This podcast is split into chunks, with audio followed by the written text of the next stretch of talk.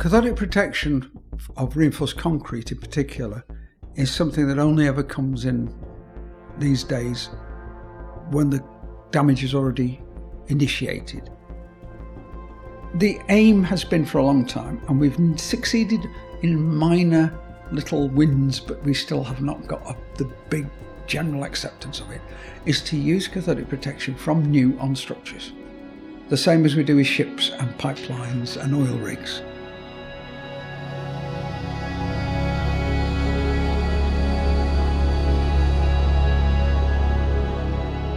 Welcome to Engineering Matters. I'm Bernadette Ballantyne. And I'm Johnny Dowling. For this episode, we've partnered with consultant Mott MacDonald to explore the vital contribution that cathodic protection can make in preventing corrosion of metal in structures. But in order to do that, we need to travel back in time to 1824. Because it was 200 years ago when President of the Royal Society, Sir Humphry Davy, presented a very important paper to the British Navy. The subject was on the corrosion of copper sheeting by seawater and on methods of preventing this effect. Placing copper plates on ships had become an effective strategy for preventing shipworm from burrowing into the wooden hull of naval vessels. These teredo worms were actually mollusks that thrived in higher salinity oceans and could grow up to a metre in length. Attacking any wooden structure, their boring motion is said to have inspired Marc Brunel's tunnelling shield many decades later. The problem for the Navy was that the copper that was protecting the ships was corroding fast and they didn't know why. And so it turned to the organisation that led on all scientific matters, the Royal Society, for answers. Davy, assisted by another famous scientist, Mr. Michael Faraday, embraced the challenge. Today, Humphry Davy is perhaps more often remembered for discovering potassium or inventing the Davy lamp, with its enclosed flame to protect miners. But what he discovered at sea was just as important, although it wasn't recognised at the time. Professor Paul Lambert from consultant Mott MacDonald is a world leading authority on materials and cathodic protection he knows exactly what Davy discovered and why 200 years later it remains incredibly important. So, Paul Lambert, Head of Materials and Corrosion Technology, and I look after all aspects of inspection, remediation, and development of technologies for achieving both of those, really. He's also a professor at the Centre for Infrastructure Management at Sheffield Hallam University. Like Davy, his curiosity drives him to find new ways of solving problems and sharing these findings. So I've published continuously since 1983. I think I'm probably addicted to it. Not only does Paul appreciate Davy's work, he brought an artefact to the interview. What's we looking at? Right, what we got there, that is a piece of actual copper sheathing off the bottom of a, a HMS Sirius which was scuttled in 1810. It's an incredible, rectangular, rough edged, slightly corroded piece of copper retrieved from the wreck of this great ship. HMS Sirius was a 36 gun Royal Navy frigate engaged in the blockade of Napoleonic Europe. She was lost in 1810 when her crew scuttled her after she grounded during the Battle of Grand Port against the French Navy off what is now Mauritius. Paul's piece of history still has the copper nails that held it in place. So, what did studying these copper plates teach Humphry Davy? By conducting experiments with copper in seawater, he understood the chemical reactions occurring between the copper and the sea that led to corrosion. In his paper, he stated copper is a metal only weakly positive in the electrochemical scale, and according to my ideas, it could only act upon seawater when in a positive state. Consequently, if it could be rendered slightly negative, the corroding action of the seawater upon it would be null. He added that these chemical reactions could not happen if the whole surface was rendered negative. Basically, corrosion is a battery in a battery, there must be an anode, which loses metal atoms and releasing electrons, making it more positive. And this is what was happening to the copper plates. and a cathode which receives electrons, rendering it more negative. And an electrolyte solution, which provides the medium for the chemical reaction. So, if you look at a piece of metal and you see there's a, like a pit in the middle, that pit's the anode. The area around it that isn't corroded is the cathode.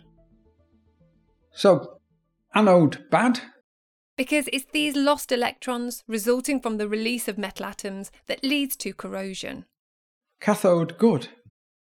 And we've got both of them on our piece of metal that's corroding away merrily. And uh, not only we're losing material, but that, that's recombining with oxygen and water to make what we think of as rust. And rust, by definition, must have a higher volume than the metal it came from because it's added water and oxygen in there. This increase in volume becomes a much bigger problem for reinforced concrete, but we'll get to that later. Okay, so if we can make everything in the piece of metal we care about be cathodic, then nothing's going to be lost. There's going to be no rust, there's going to be no expansive products from it, it's not going to cause cracking, it's just going to sit there, happily being itself forever. And this is what Humphry Davy told the Navy, and they set about installing anode protectors on their ships. These anodes were more strongly positive than the copper and gave up their electrons more readily. For this, Davy found a crude form of iron called pig iron was the most effective metal. This would corrode, but the copper remained in perfect condition. Galvanic protection was born. And they put these, what they call protectors, what we call anodes now, they put protectors on. And it worked. And it worked so well that the Navy fell out with him and called him an idiot and got the press to put cartoons in the newspapers. Davy was ahead of his time because the solution he came up with worked spectacularly and stopped corrosion. But there was another side effect that the Navy was not happy about. Well, the problem was that it stopped the copper corroding. What they hadn't appreciated was that if you wanted to anti foul, it was the copper in solution that killed the barnacles and the clinging marine species that was slowing your ship down. So um, it was an inevitable consequence of using copper as a, uh, uh, to the bottom of the ships. It, it made them faster. It stopped the boring animals that, that were going to p- punch holes through the wood. But it also, uh, uh, in order to be effective as anti-fouling, it needed to corrode. And so Davy's early discoveries became a bit of a false start for cathodic protection. But his contribution remained critically important because a century later, the world was ready to practically apply his research. What really triggered the use of it as a useful technology was the oil and gas, mainly in Amer- North America, because there it was seen as a, a way of, let's be honest, stopping leakage. By preventing corrosion in buried steel pipes. So it's, it's 1930s, 1940s, you start to see it getting used. Now, once we get to the 40s and 50s, we're getting it being used in Europe as well. There was a lot of work done in Russia on the theory. It was being used over here, and it was being used mainly for buried and submerged pipelines, and then starting to be used on ships. We're talking about both galvanic and the the arrival in any significant uh, levels of impressed systems. Galvanic systems are those where the more reactive anodes or protectors are applied and allowed to disintegrate. But these only last as long as the anode itself. Scientists came up with another solution that would last even longer. Application of impressed current cathodic protection, which provides a direct supply of electrons through a small electrical current. In theory, these can last for as long as the current is applied, and these are the systems that Paul and his team have been innovating with to save structures. His work on this began in the 1980s. I mean, I was fortunate to be in the right place at the right time in the sense that I was working at a laboratory that was looking at corrosion of steel in concrete. We're looking at some of the ways of controlling it. We we're near to the Midland Links. There was a trial there in the late 70s, early 80s the, at Gravelly Hill which was a series of reinforced concrete motorway bridges, deteriorating due to chloride induced corrosion of the steel reinforcement. This was a recently recognised failure mechanism in reinforced concrete. It began in response to a trend from the 1960s the use of de icing salts. So, the use of de icing salts on UK roads has a major detrimental effect on reinforced concrete. This is Ray Langley, Divisional Director at Mott MacDonald and a Fellow of the Institution of Civil Engineers specialising in bridges. The ensuing chloride attack causes spalling of the concrete and corrosion of the exposed reinforcement, all leading to a loss of strength. It's a major problem on UK roads and uh, UK infrastructure currently. In fact, it's an issue worldwide. The US Federal Highways Administration predicts that repairing corrosion damage costs around $13.6 billion a year. The issue is that when de icing salts combine with water, they dissociate and separate into individual components, including chloride ions. These are then free to attack the concrete and penetrate through to the steel beneath. Steel encased in concrete naturally forms a protective coating, but chloride ions attack this, exposing the steel to the air and water, allowing corrosion to begin. And this is where the expansive effect of this increase in volume becomes particularly problematic, because as Ray explained, it then causes the concrete to crack and spall. Left untreated, this can ultimately lead to structural failure. Back in the 1990s, chloride attack and corrosion was a serious problem facing the Silver Jubilee Bridge in northern England.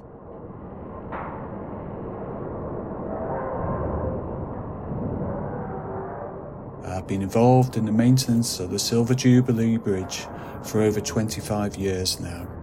This bridge is very special. It carries the A557 over the River Mersey and has been a vital connection between Runcorn and Widnes since it opened in 1961. In fact, it's credited with transforming the town of Runcorn.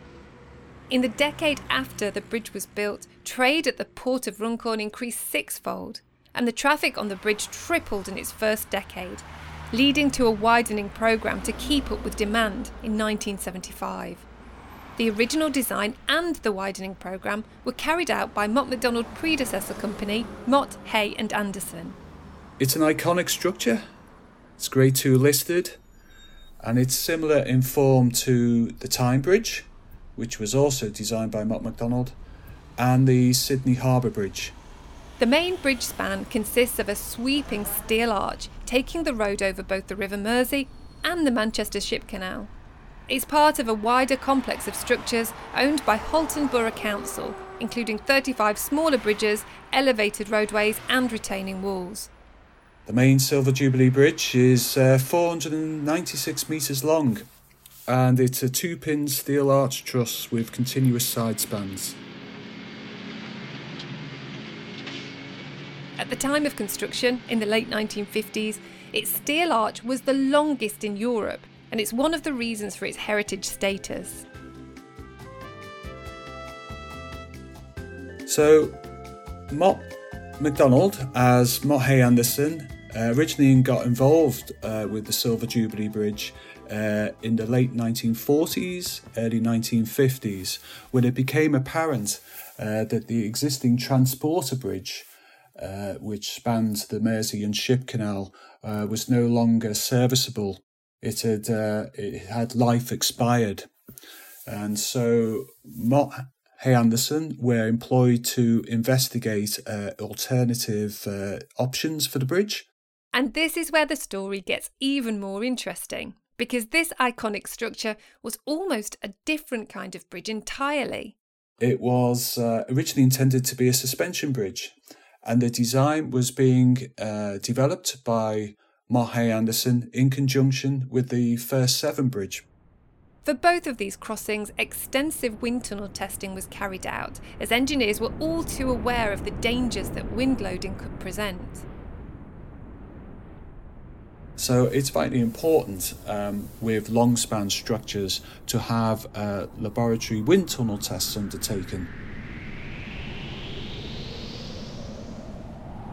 And you have to remember that at the time of the de- development of the design of the First Severn and uh, the new Runcorn Widnes Bridge, the Tacoma Narrow Suspension Bridge collapse had only taken place no more than 15 years earlier.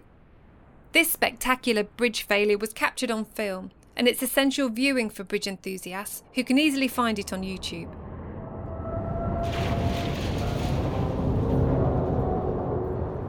And I think we've all seen the uh, black and white videos of how the bridge has uh, gradually oscillated, leading to its ultimate collapse.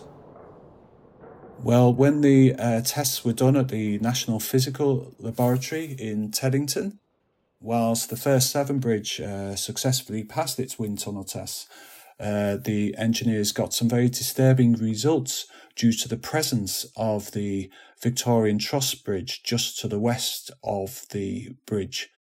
This is an existing railway bridge built in 1868.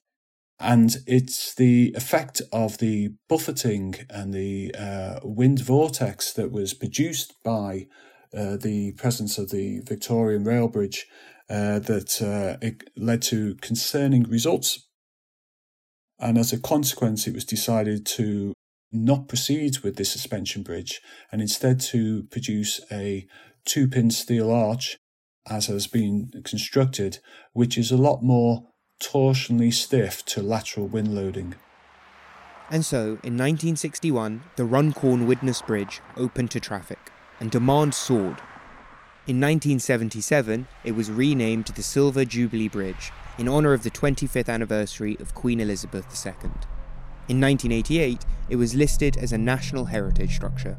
But huge demand and the use of de icing salts to keep the lanes safely operational in winter had unexpected consequences. The effect of de icing salts uh, from the 90,000 vehicles using the complex was, have a, was having a major damaging impact on the complex's RC deck slab and supporting piers. Lane closures or weight restrictions, uh, with the ensuing gridlock that this would create uh, from traffic delays, was becoming more and more likely. Until this point, the only way to repair this kind of corrosion had been to drill out the damaged concrete, cut out the damaged steel, and replace whatever was required. This was costly and time consuming. What they had been doing, and this is quite, re- quite normal in the um, up to the well into the shall we say late 70s early 80s uh, at least and many beyond that was to go in cut out remove the loose material cut back a little bit put a patch in of pretty well ordinary concrete and then go away again and this was how most, if not all, asset owners were approaching the issue of corrosion in reinforced concrete. But you're not. You're actually making it worse without realizing it, because um, you're establishing the requirements for what's uh, what, what was, was referred to as incipient anode behaviour. Anode being the bits, the, the, the, part of the battery that loses material, if you like. And uh, what we're actually doing is by cutting out an area and putting a nice clean patch in, we're making a really good cathode. That's the driver for what's going on. Adjacent to that previously had been protected. It had been it had been cathodically protected inadvertently by the rusting steel. As soon as you clean one patch but don't deal with what's happening adjacent to it, the area adjacent to it starts to corrode. And so you come back and you get a bigger repair than last time. So you repair that, you come back and get an even bigger repair, you know. And that's that's that. There was that cycle that, that needed to be broken. Breaking the cycle meant finding a better way and Paul Lambert knew that cathodic protection had huge potential.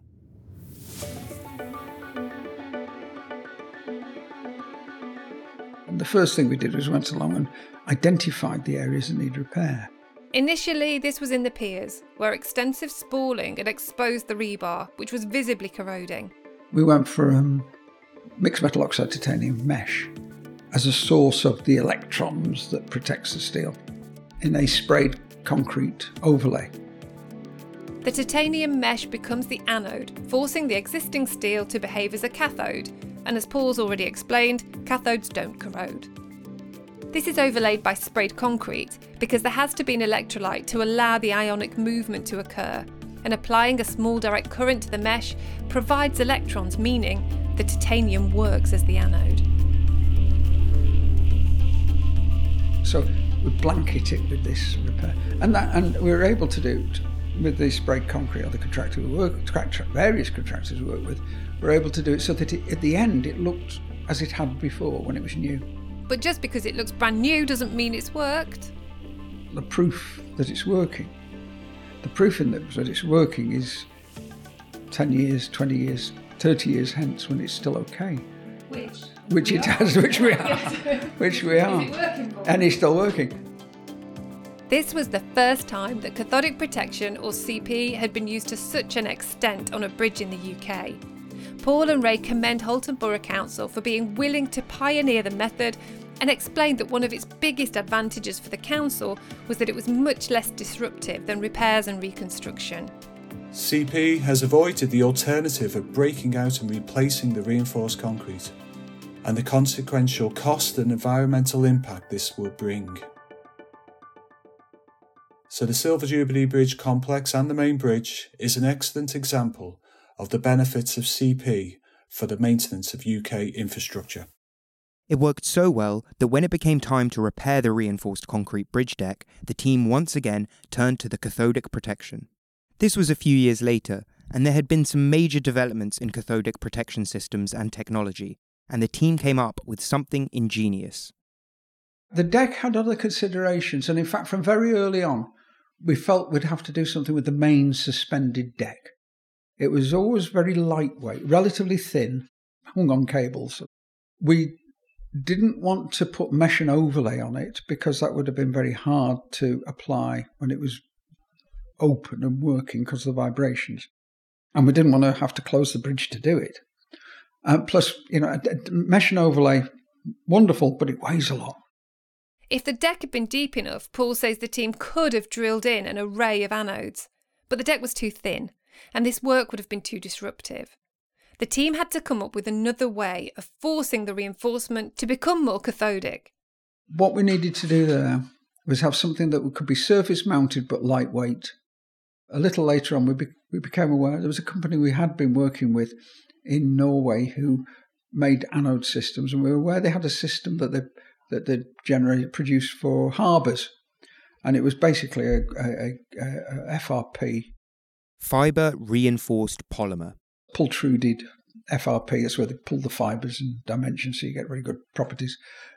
Looks like you know, glass fibre basically, but it, and it was I think a glass. A glass was the was the fibre in that with a um, a resin uh, to produce these like eye sections that were then bolted against the uh, the harbour wall with a ribbon in. A ribbon of reactive metal, which is the new anode. Uh, on a piece of glass foam, and then the seawater would seep in and would uh, saturate it and it would let it work. Of course, soaking the Silver Jubilee bridge deck in seawater was not an option. So we worked with them and came up with a, a, an alternative system that used a, a deliquescent uh, salt uh, something that would absorb, would not be harmful in itself, but would absorb moisture from the air and then use that to keep it moist and keep it in contact. And that's what it was. These foam filled, glass reinforced polymer anode trays look like cassettes that were bolted to the underside of the deck. Paul's deliquescent salt was essentially a gel that acted as the electrolyte solution and enabled the current to flow. And it was easy to go up it was bolted in place. The contractor loved it. They could carry it easily. They could locate it. They could fix it. There was no curing involved. There was no lead time other than you know sort of the access, and they were able to put that on. Paul describes the solution as simple, but it was so innovative it was actually a world first winning awards from leading international technical bodies from the Institution of Civil Engineers to the International Concrete Repair Institute. The Silver Jubilee Bridge was not the only structure that Paul and his team were working on. In 2003, the same Royal Society that Humphry Davy presided over awarded Paul a fellowship for his work on the preservation of steel heritage structures. Paul and his team at Mott MacDonald had used cathodic protection to save an entire building. This was a steel framed, terracotta clad London Underground station called Gloucester Road. In the late 1990s, London Underground were faced with the terrible realisation that the steel was corroding. Up to three millimetres of rust was pushing out the mortar, cracking the unique terracotta tiles. What we didn't want to do is dismantle it and rebuild it, which is what the original proposal was. Paul had a better plan cathodic protection. Rows of platinized titanium anodes were installed in the steel frame from inside the building, stopping the corrosion. But we're able to do it for a fraction, a fraction of the cost by by leaving most of it in place. And as you say, that's got more than just the cost saving and, and, and the sustainability and all those sorts of things with a, a, heritage, what you might call a heritage structure, it, it, it, it, maintains the original material in the original original place. It's never. It's not that we put the same stuff back again. It's that we never removed it in the first place. This and other pioneering work over the past three decades means that today the team is called upon to examine and protect structures all over the world. Recently, I'm, I'm working on a um, car park in uh, uh, in New York Rudy Marola is a structural engineer who's also a materials and corrosion specialist. He enjoys investigating the causes of corrosion before designing and monitoring cathodic protection systems. I think uh, we are a bit, little bit like doctors, really, you know, and uh, that we uh, we assess the structure, see you know the conditions, uh, and uh, and we try to uh, to, to offer the best possible um, option in order to, to save it. So yeah, it, it's, um, it's very interesting. In New York, for example, the project involves designing an impressed current cathodic protection system for the columns, beams, and floor slabs of the car park. It's a really huge uh, structure. Uh, it's on one level, um, but it's um, the surface area covers basically four football pitches. Rudy has also worked on jetties and metro stations, but by far the most common application for CP is bridges. For reinforced concrete structures, these account for around 80% of all projects, and the systems have evolved over time, becoming easier for owners to apply and monitor. Originally, CP monitoring data, such as operating current and voltage and potentials of the monitoring probes, was obtained and reviewed on site but now Rudy or his client can perform this from any location. So using a, a, a, laptop or actually I can, I can do it using my mobile phone. I could actually uh, now log in uh, remotely to a system and check if it's on, even uh, run a performance assessment uh, and uh, analyze the data. And uh, if it's not performing as required, uh, I could uh, adjust the uh, the output of the, the system. So everything now can be done remotely. This is making the technology more user friendly and, just as importantly, more sustainable. This is something that the team is very proud of, knowing that their work is preserving the life of infrastructure, lowering carbon, and saving money.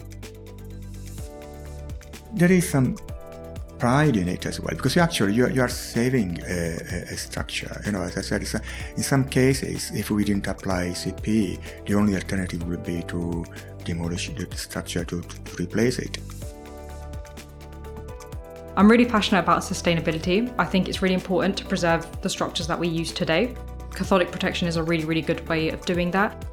Saira Qureshi is a graduate materials engineer working in the Bridges and Civil Structures team.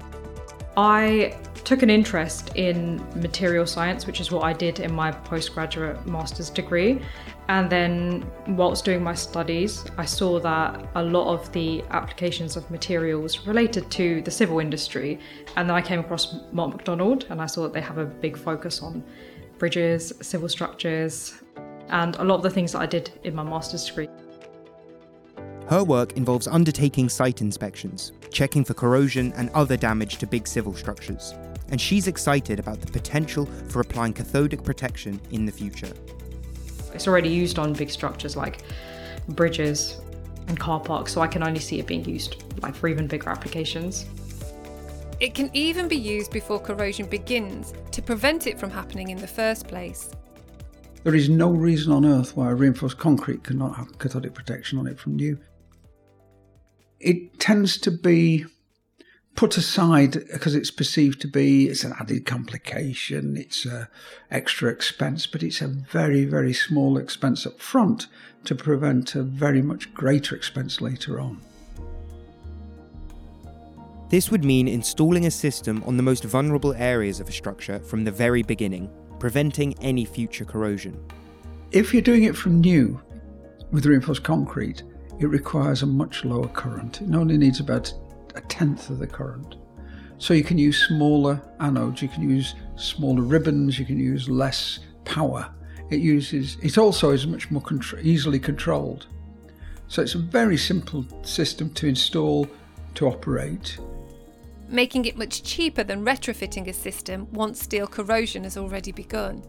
The advantage there is because it's operating from, from the start, it's maintaining the steel in a passive condition, it's generating alkalinity, so if there's any carbonation, it's being countered, it's repelling chloride ions, so they never even get into the steel in the first place if they are present. Just makes so much sense. From a sustainability perspective, it also makes sense to use CP as a way to mitigate issues with locally available materials. For example, sand that naturally contains chlorides. For example, sand. You know, dune sand is the obvious stuff to use, but it has a lot of chloride in it. To wash dune sand to make it suitable for concrete to international standards uses far more water than you would wish to use given how difficult, how expensive it is to get that water we have in at least one application used and been able to use cathodic protection to allow them to use dune sand in their construction and make good the shortfall, if you like, between the quality of the sand and the durability of the structure with cathodic protection. Which means that local sand can be used instead of importing sand from overseas and without wasting huge volumes of water washing out the chlorides. Another option is something that Paul and his team call CP Ready, and it's already being used by some forward thinking organisations. The idea there is that we don't actually install the anodes, we don't uh, do, install anything, but what we do have is we have the system, uh, we have all the information we need, and we have the connections and the uh, general geometries right for putting the CP on later. So we've got some metros overseas, we've got some bridge structures, UK and overseas, and, in, and a tunnel in the UK that are all CP ready. And it just makes the eventual installation easier.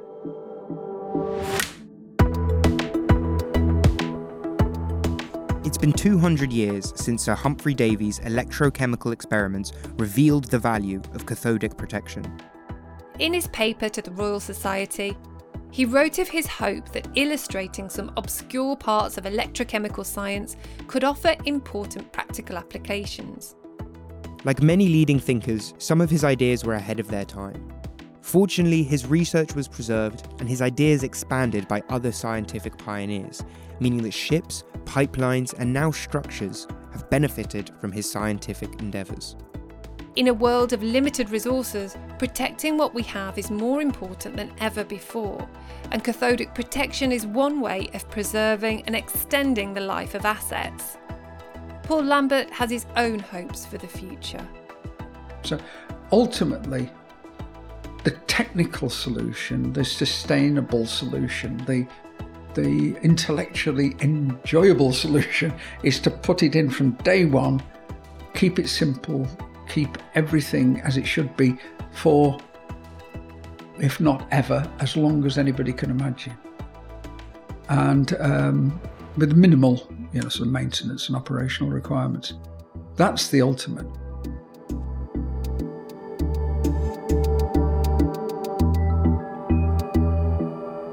Engineering Matters is a production of Reby Media. This episode was written and produced by Bernadette Ballantyne and hosted by Bernadette and me, Johnny Dowling. Editing and series supervision by John Young, sound engineering by Ross McPherson, and the man who protects us from getting rusty is Rory Harris. Thank you to our partner for this episode, Mott MacDonald, and thank you for listening. You can find us on all podcast apps, on our website, engineeringmatters.reby.media, and on LinkedIn.